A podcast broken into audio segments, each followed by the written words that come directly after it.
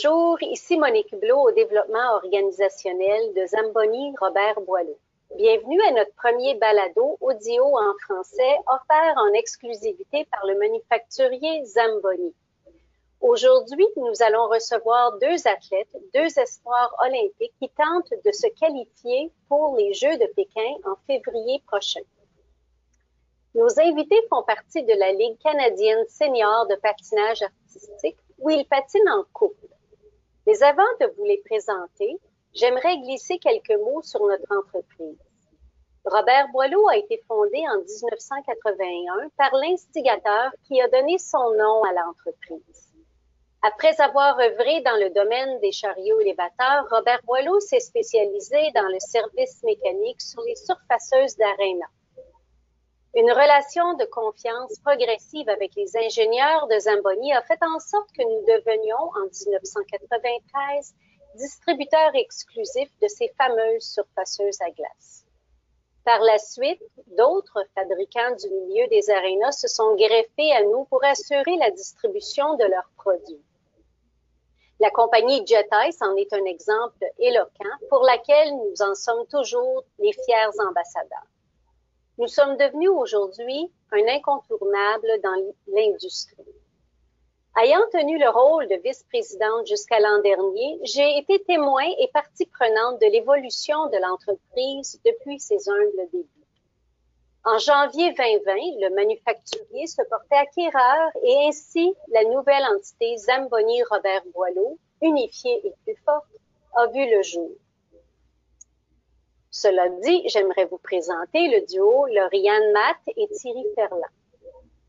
Mise en contexte, certains gestionnaires de la région de Québec s'en souviendront que c'est grâce à la perspicacité de M. Jean-Noël Mallard que nous les avons rencontrés.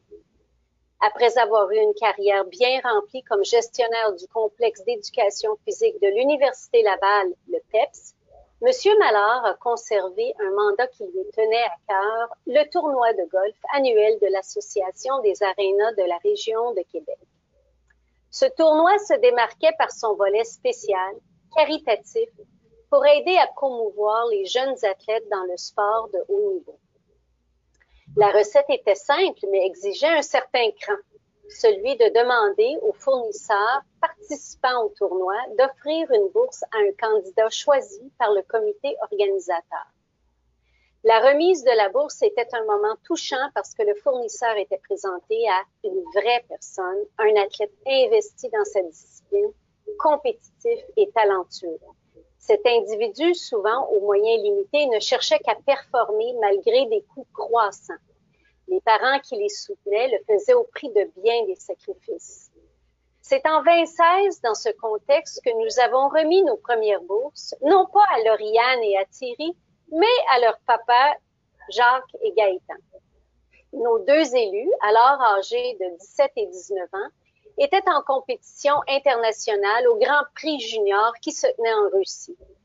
Mais qu'à cela ne tienne, ils avaient préparé une vidéo qui mettait en lumière toute la beauté de leur art et leur potentiel actuel et à venir. Nous avons eu le plaisir de rencontrer Lauriane et Thierry par la suite.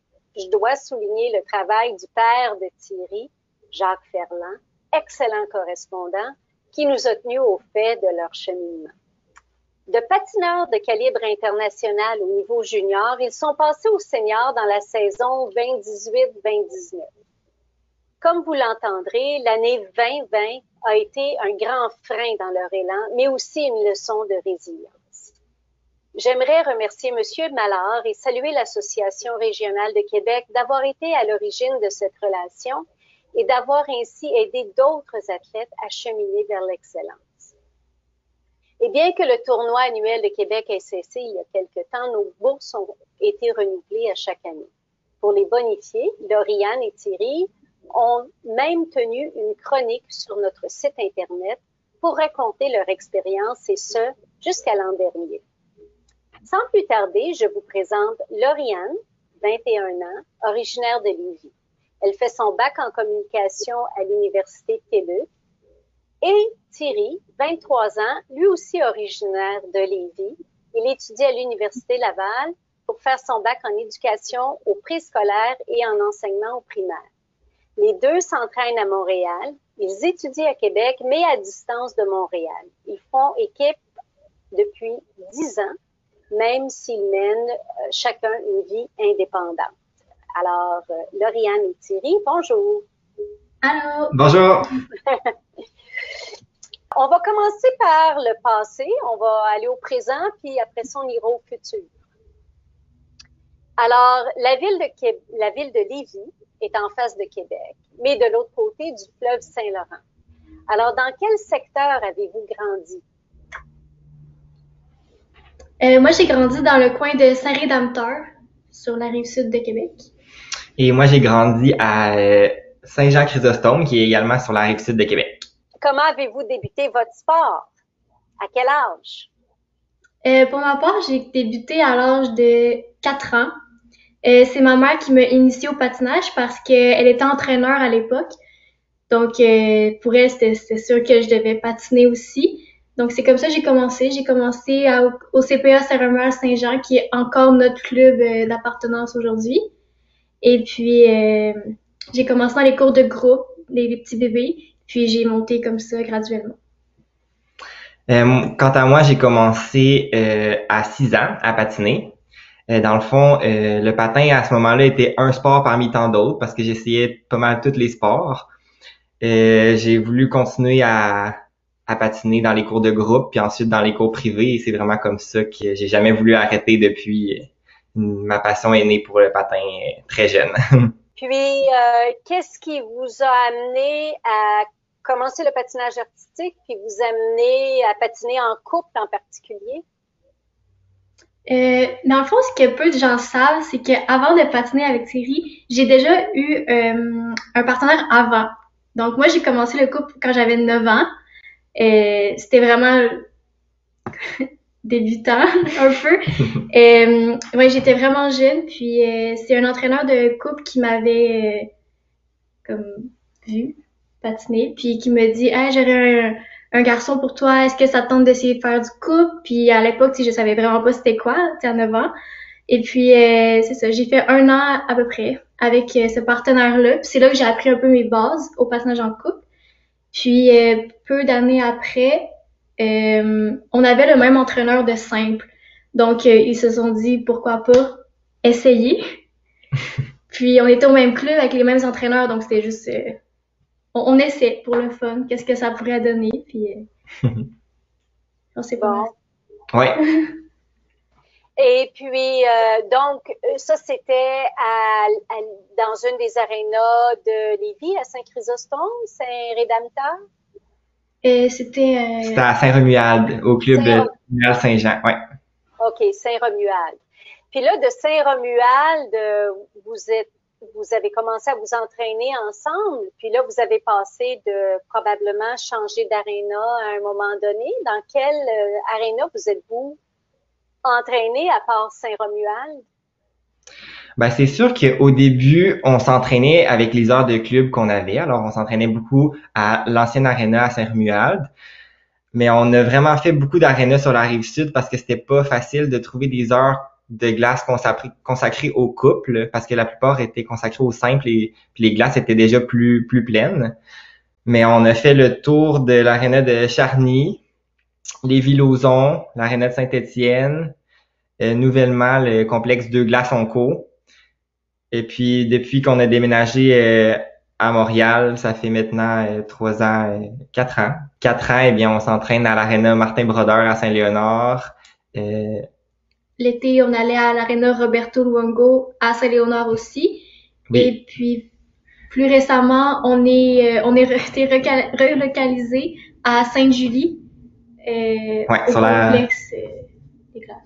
OK. Donc, euh, vous commencez à connaître les, les arénas du Québec, du moins dans le couloir Montréal-Québec. Oui. Ensuite, de, de là, vous avez commencé à avoir des succès qui vous ont fait devenir qui vous êtes aujourd'hui. Alors, parlez-moi des succès qui vous ont aidé à vous classer aujourd'hui. Des compétitions que vous avez gagnées qui vous ont tranquillement, pas vite, amené au niveau où vous êtes aujourd'hui? Eh bien, je dirais que, comme vous avez dit au début, ça fait maintenant dix ans qu'on patine ensemble. Alors, on a vécu vraiment beaucoup de compétitions euh, ensemble, Rian et moi.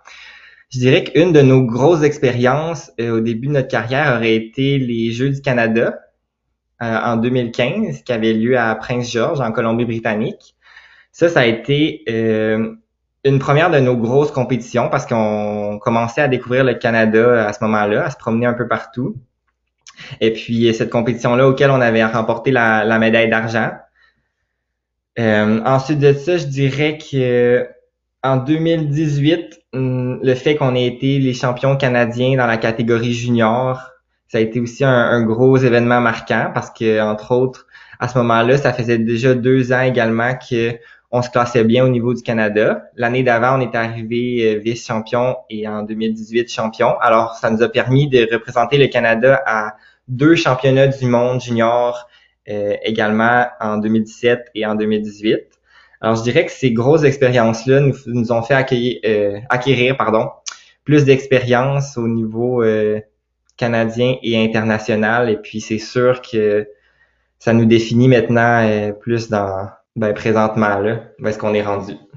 Puis, dans vos compétitions internationales, quel pays avez-vous fait à hum, hum, on va essayer de les dire en ordre. Donc, notre première, c'était en République tchèque. Ensuite, on est allé en Russie. Euh, on est allé en Allemagne. Euh, Pologne. En Pologne, en Taïwan. Ensuite. Biélorussie. Biélorussie. En oh. Bulgarie en Bulgarie, ouais. Et aux États-Unis. Et cette année, on est allé au Japon. Ouais, nouvellement au Japon. Ouais. Oh, wow. Bravo. Tout. ça fait le tour. Et là, en ce 19 mai, euh, quel est votre classement actuel? Comment vous situez-vous au niveau national? Ben, cette année, il n'y a pas eu beaucoup d'opportunités de faire des compétitions. Fait que justement, on a pu participer, on a eu la chance, on était bien content de participer à une compétition nationale. Euh, ça s'est déroulé en mode virtuel. Ça s'appelle le Skate Canada Challenge, qui était 2021. Et puis à cette compétition-là, cette année, on a pris la deuxième place. Alors pour cette année, notre résultat au niveau canadien, ça serait une deuxième place. OK. Puis là, vous tentez de vous classer pour Pékin. Qu'est-ce qui vous manque? Qu'est-ce qui fait que la balance peut tourner, peut pencher d'un côté ou de l'autre? Euh, ben ça, dans le fond, les classements peuvent changer d'une année à l'autre.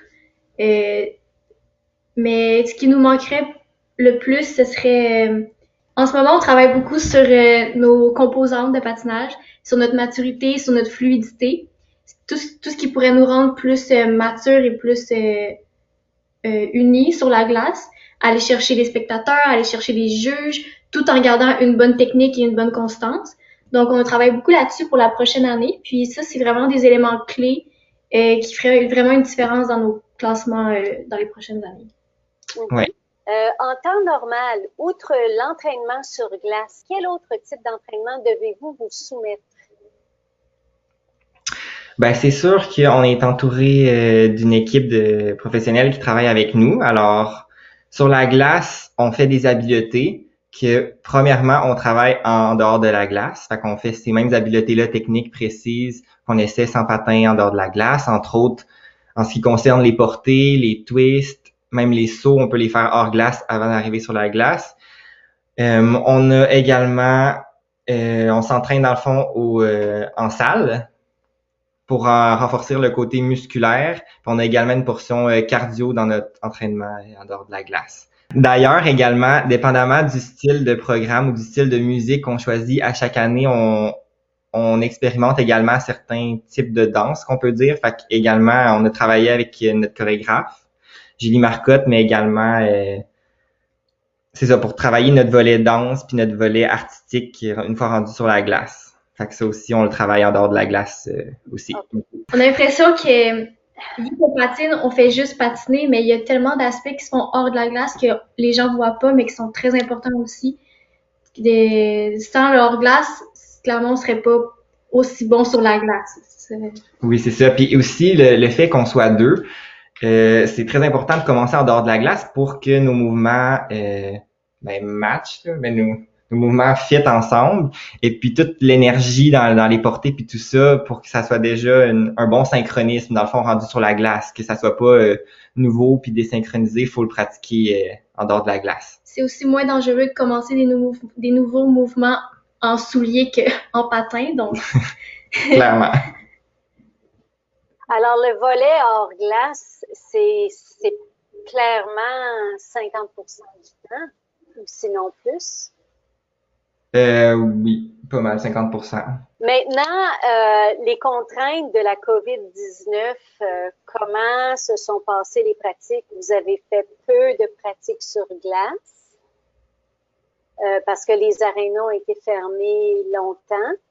Et puis, quand vous avez pu retourner, j'imagine que c'était avec un masque en tout temps. Puis, quelles ont été vos alternatives quand vous n'avez pas pu patiner sur la glace?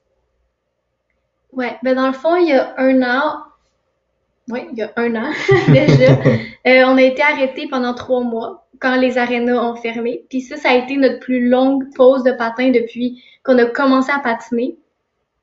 Euh, mais pendant ce temps-là, on, se gardait en forme chacun de, dans nos maisons, euh, en hors glace justement. Donc, on euh, course, exercice maison comme on appelle le home ouais, Ouais.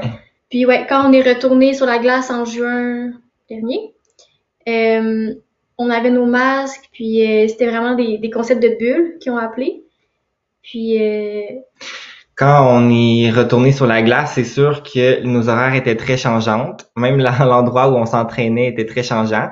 Au début, dans le fond, on vu puisqu'on était dans l'équipe élite du Québec, bon, on a pu s'entraîner à Pierrefonds dans l'ouest de Montréal au début. Ensuite, on est revenu plus dans notre coin à, à Sainte-Julie et Saint-Léonard, mais euh, je dirais que tout ça, ça a été euh, adaptation et euh, rester ouvert à tout scénario, mais de toute façon, on avait tellement eu une grosse pause à cause de, une pause forcée à cause de la COVID qu'on était prêt à, à tout euh, pour, pour recommencer. Donc, euh, on fallait s'adapter. Là.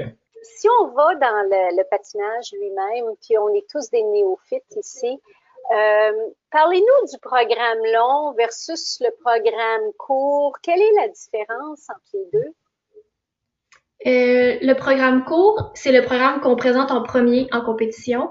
Et puis, c'est 2 minutes 30. 50. 50. 2 minutes 50 et on a 7 éléments. Oui. et puis le programme long, c'est le, deuxième programme qu'on présente. Puis lui, il est 4 minutes 10. Ça, je le sais. Et il y a 11 éléments dedans. Oui. Dans le fond, le programme court, c'est majoritairement des éléments qui nous sont imposés. Fait que c'est, c'est pas long. On a comme par exemple un saut, une portée, on a un de chaque, mais il faut être euh, le plus précis possible dans ce programme long. Dans ce programme-là, pardon.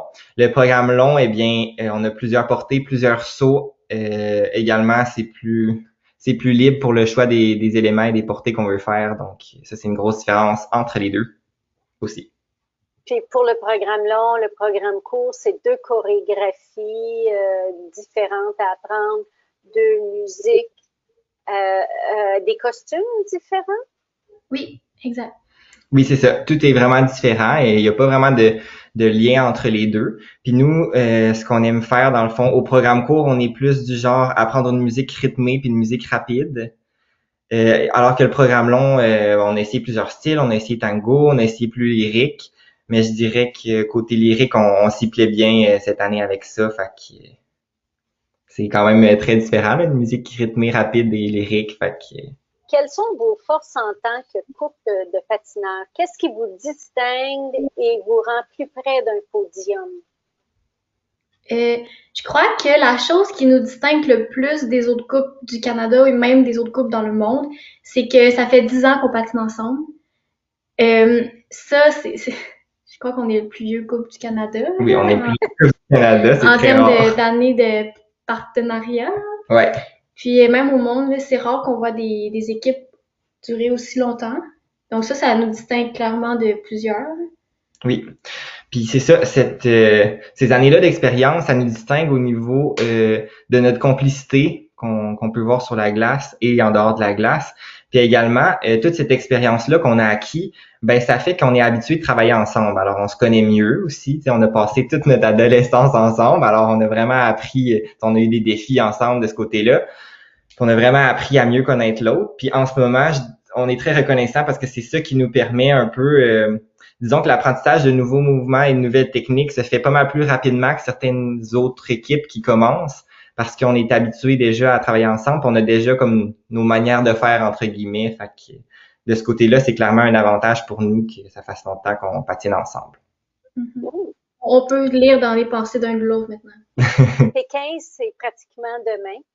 Comment entrevoyez-vous l'avenir proche entre maintenant et, disons, janvier 2022?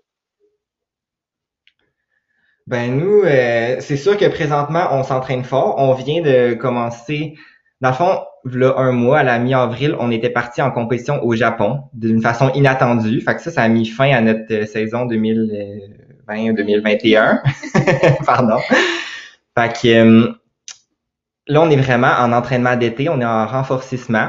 Puis à l'automne, on espère très fortement qu'il va y avoir des compétitions euh, qui vont se dérouler un peu plus, euh, d'une façon un peu plus normale, autant euh, nationale qu'internationale. Fait qu'on va s'entraîner fort pour tout l'automne, dans le fond, espérer compétitionner.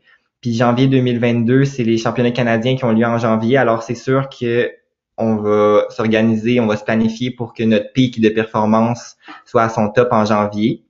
Ensuite de ça, les championnats canadiens, si on performe bien, ça nous ouvre des portes. Fait qu'on on sait jamais ce qui peut se passer, mais on va travailler super fort pour que ça nous en ouvre le plus possible pour l'année 2022.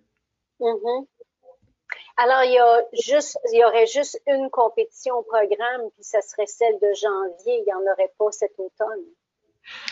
Euh, on ne sait pas encore. On espère qu'ils vont avoir cet automne. Habituellement, euh, les compétitions internationales il y a une, première partie qui se déroule à l'automne. Euh, ensuite, janvier, c'est ça, ça serait la qualification pour les Olympiques. Puis, euh, il y a comme la deuxième partie de l'année qui serait d'autres compétitions internationales comme les mondiaux, les championnats quatre continents, les Olympiques. Puis cette, cette partie-là dépend vraiment de nos championnats canadiens. Donc. Oui. Mais on, on s'attendrait à patiner, à compétitionner quand même idéalement à l'automne parce qu'il y a le circuit Grand Prix, comme Lauriane a dit, à l'automne. Fait que c'est sûr qu'on on aimerait ça, puis on a comme objectif d'y participer pour que ça nous donne l'expérience puis du rodage aussi au niveau de nos programmes et de, ça fait quand même longtemps aussi qu'on a compétitionné, là, fait que, ça nous remette en piste pour les championnats canadiens, euh, être mieux euh, entraînés, ouais, préparés.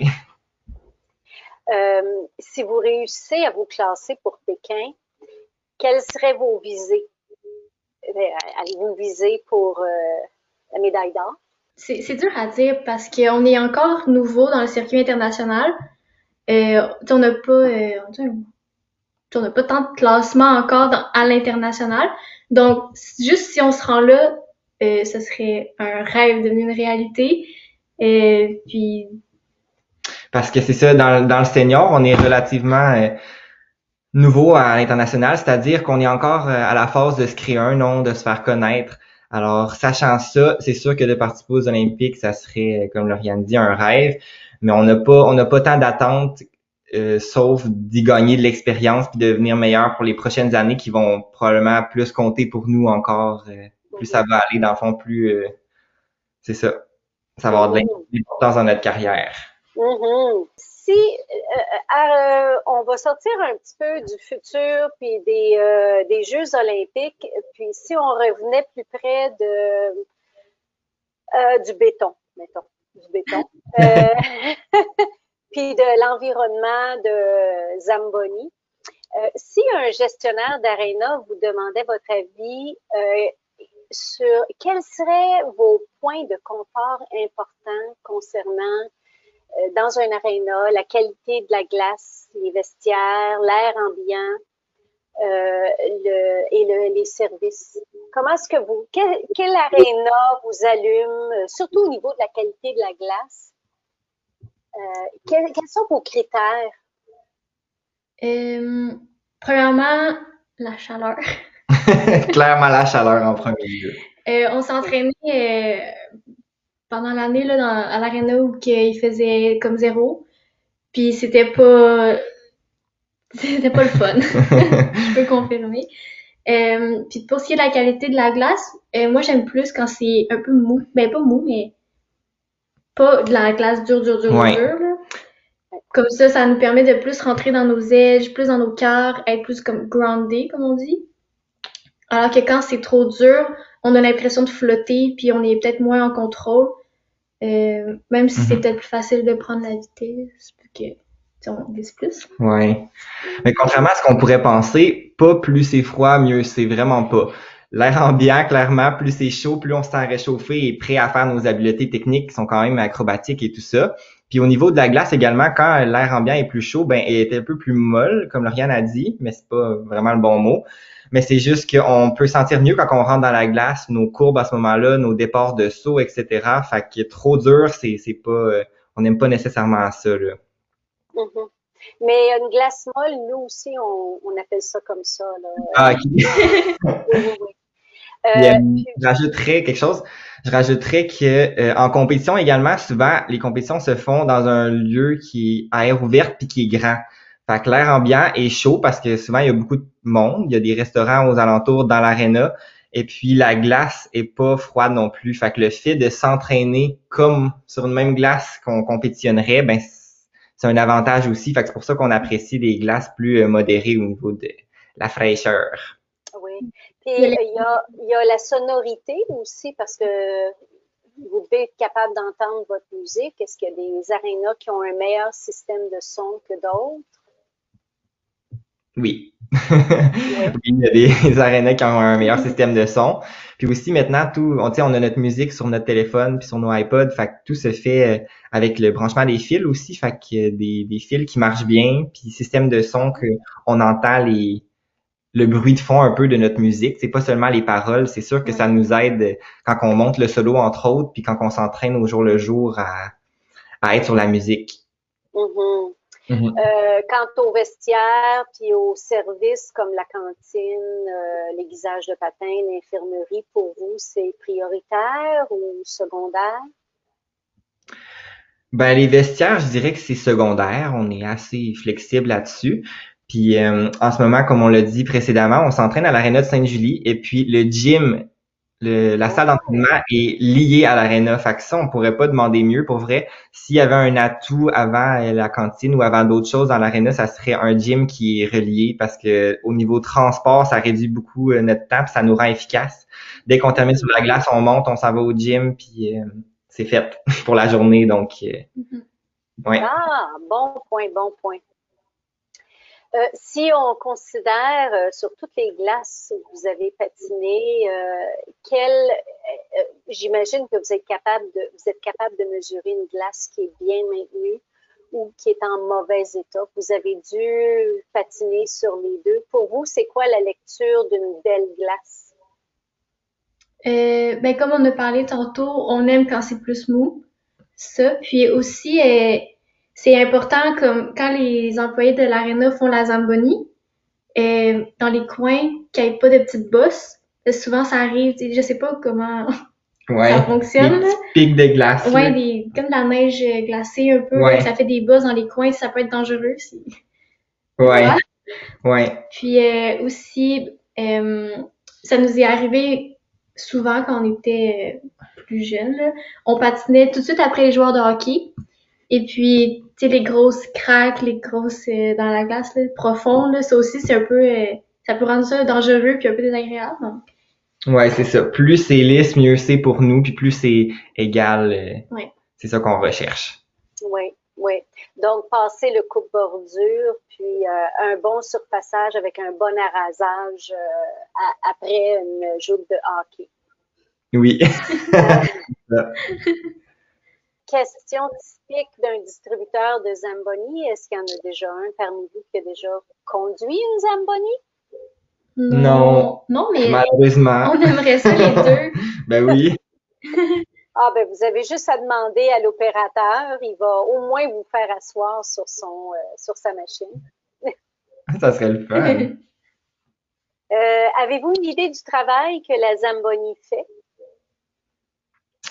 Ben, j'imagine, dans, dans ma tête à moi, elle fonctionne comme en deux étapes. Premièrement, quand on finit de patiner, ben, il y a de la neige partout parce qu'on a, on a freiné, on a sauté, il y a des trous. Fait que j'imagine qu'il y a une, lame ou une espèce de couteau qui passe premièrement puis qui remplit ces trous-là avec la glace, euh, ben, la glace, la neige qui est déjà sur la glace.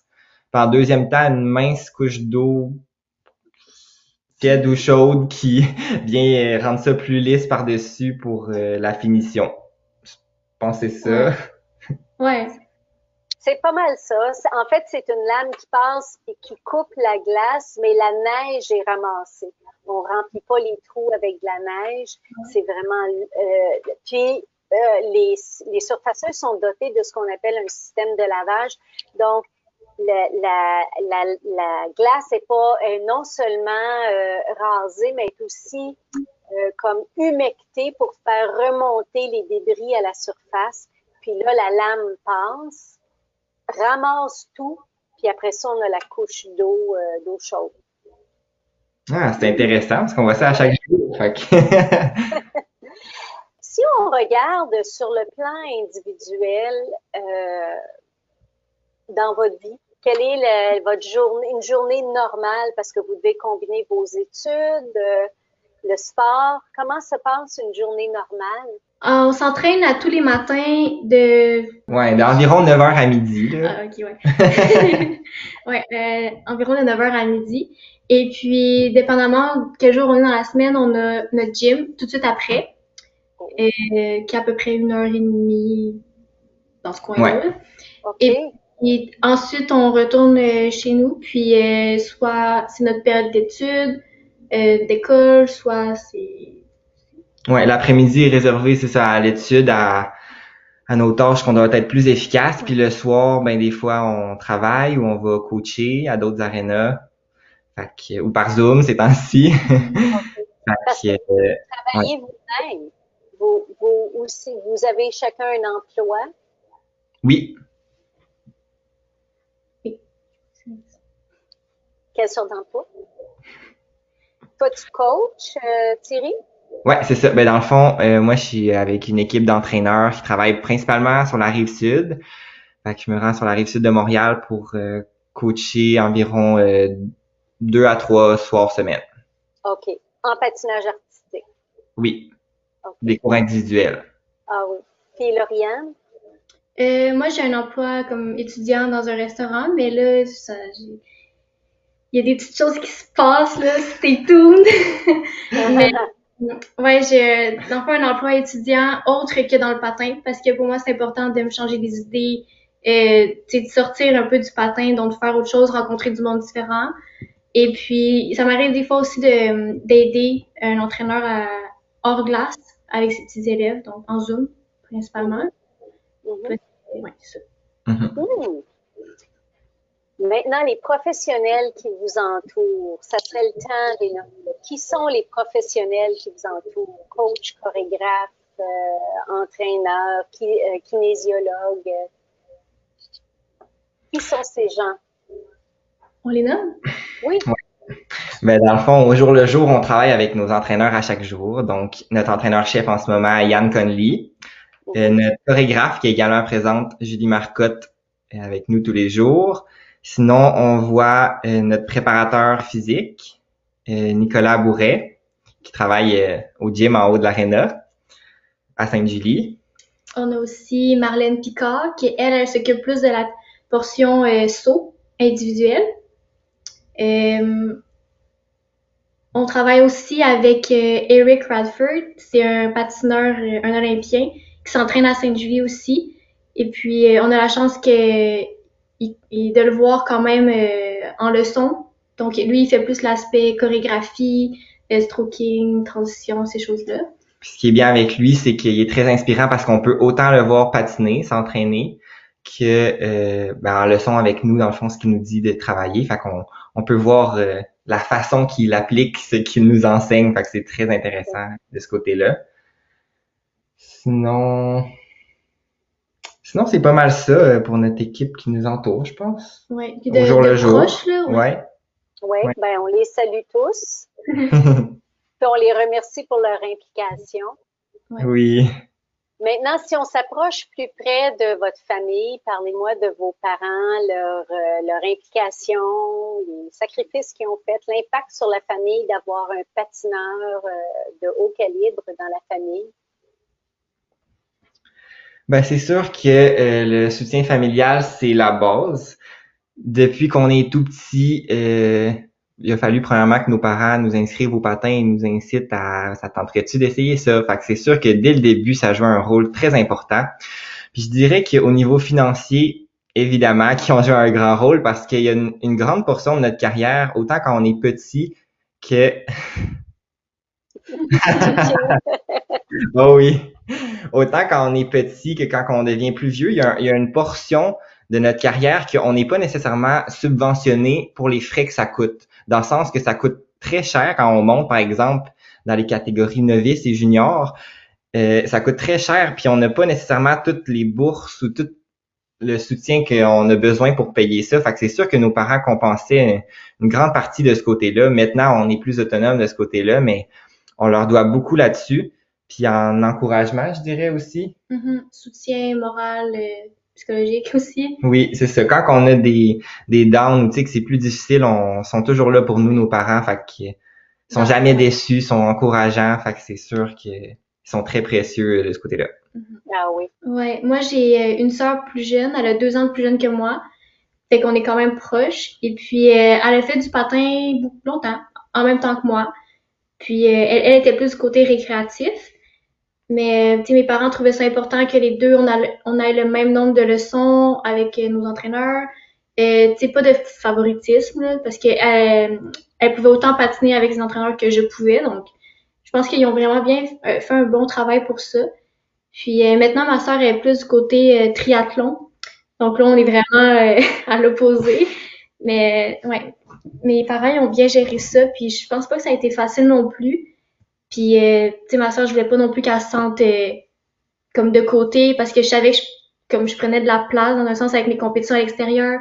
Tu sais, ma mère qui venait en voyage avec moi, ma soeur qui restait à la maison, tu sais.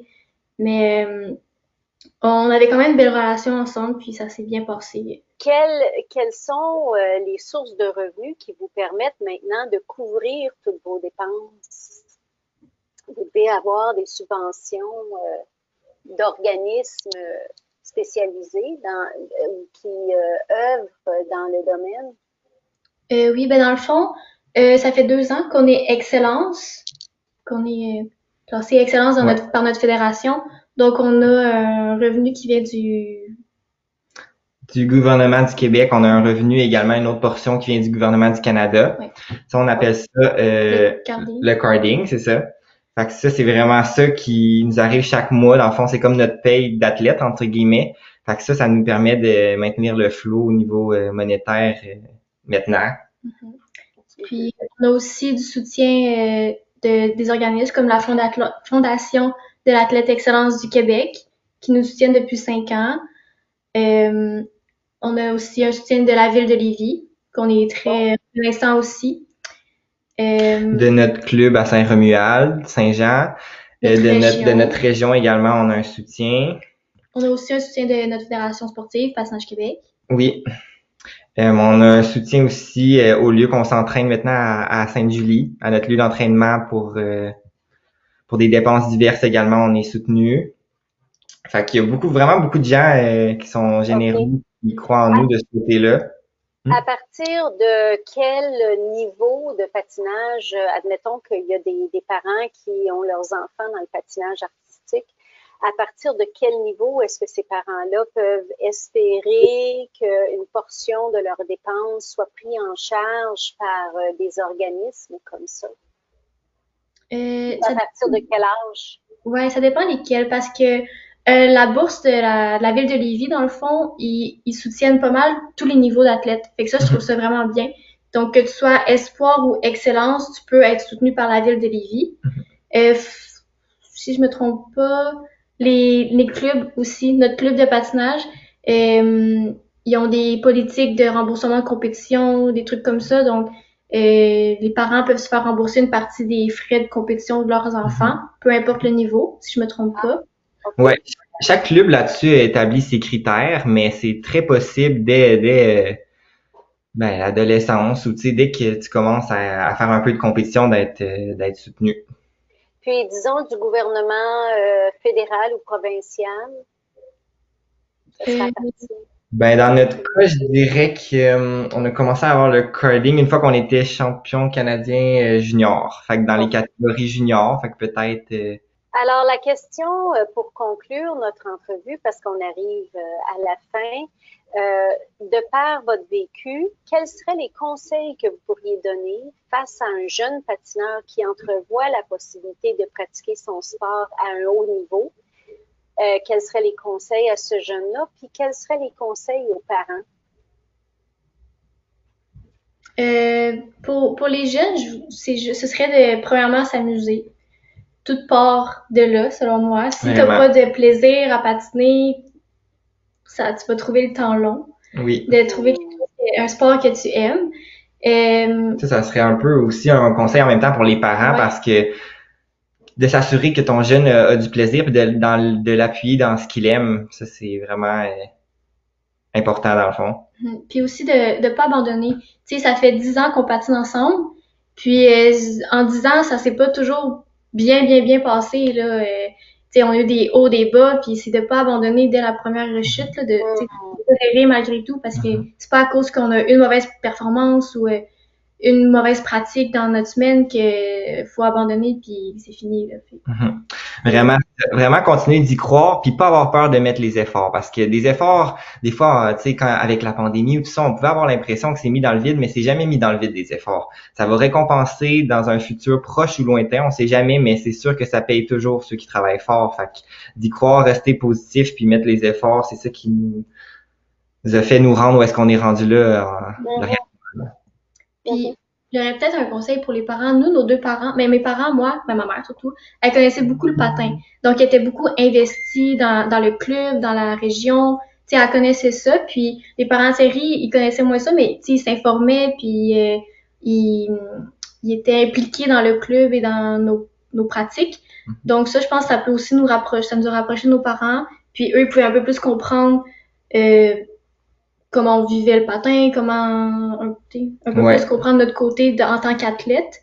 Donc de voir comme un peu les, les caractéristiques de tout le monde comme étant des forces qui peuvent servir à l'équipe. Fait tu sais, mon père, c'était au niveau de la communication, au niveau de mon hors-glace qui m'a beaucoup appris parce que oui, il connaissait pas grand-chose du patin, ben on prend on prend ça de ce côté-là. C'est la, la mère de Lauriane, ben c'était plus dans le patin, puis niveau des, des de la communication puis relationnelle, ben on prend tout ça puis on en fait un tout qui fait que ça travaille pour nous là. Mm-hmm. Puis euh, au point de vue relationnel, ben je sais que vous avez votre page Facebook. comment s'appelle votre page Facebook? C'est Lauriane Matt et Thierry Ferland. Alors c'est une page Facebook pour les deux, Lauriane Matt et Thierry Ferland. Euh, sur ce, euh, vous êtes invité à, visiter cette page Facebook-là de Lauriane Matt et Thierry Ferland. Euh, ils sont très actifs sur leurs réseaux sociaux et font des publications régulièrement. Leur page est riche en photos, en vidéos et en témoignages. Comme beaucoup de nos athlètes qui cherchent à se tailler une place pour représenter le Canada, que ce soit aux Jeux de Tokyo ou ceux de Pékin, Lauriane et Thierry sont très inspirants. Ils, ils, excellent dans leur sport tout en restant aux études. Ils sont engagés. Ils ont connu une année très difficile avec beaucoup d'inconnus pour lesquels ils ont dû se réinventer.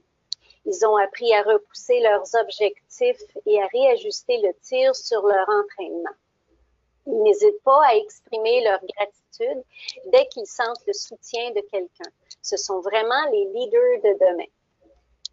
Est-ce que vous avez quelque chose à ajouter sur ça? Est-ce que je vous ai bien décrit? Oui.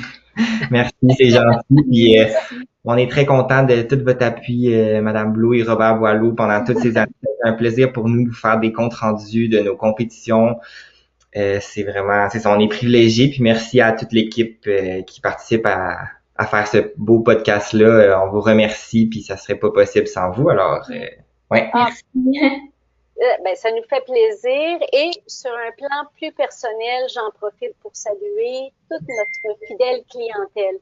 Nous nous sommes côtoyés parfois au téléphone et annuellement en personne lors des sessions de formation de la CAR et de la QLP. Comme je tire ma révérence pour céder la place à la relève, j'espère avoir le plaisir de vous croiser à nouveau en vélo, à pied ou en ski de fond dans votre région. En tant que fournisseur de produits d'Arena, nous avons l'immense privilège d'avoir la plus belle des clientèles. Lauriane et Thierry, merci de nous avoir consacré cette période d'entrevue. Merci d'avoir partagé votre point de vue en toute franchise. Qui sait, vous avez peut-être élargi le groupe de ceux qui veulent aussi croire en votre rêve. Je vous souhaite du succès, particulièrement dans les huit prochains mois et pourquoi pas un peu de chance. On gardera un œil sur vous, c'est sûr. Alors, salutations bien senties à vos parents euh, qui sont vos fans de la première heure et qui seront là jusqu'au bout. Merci à tous et au revoir.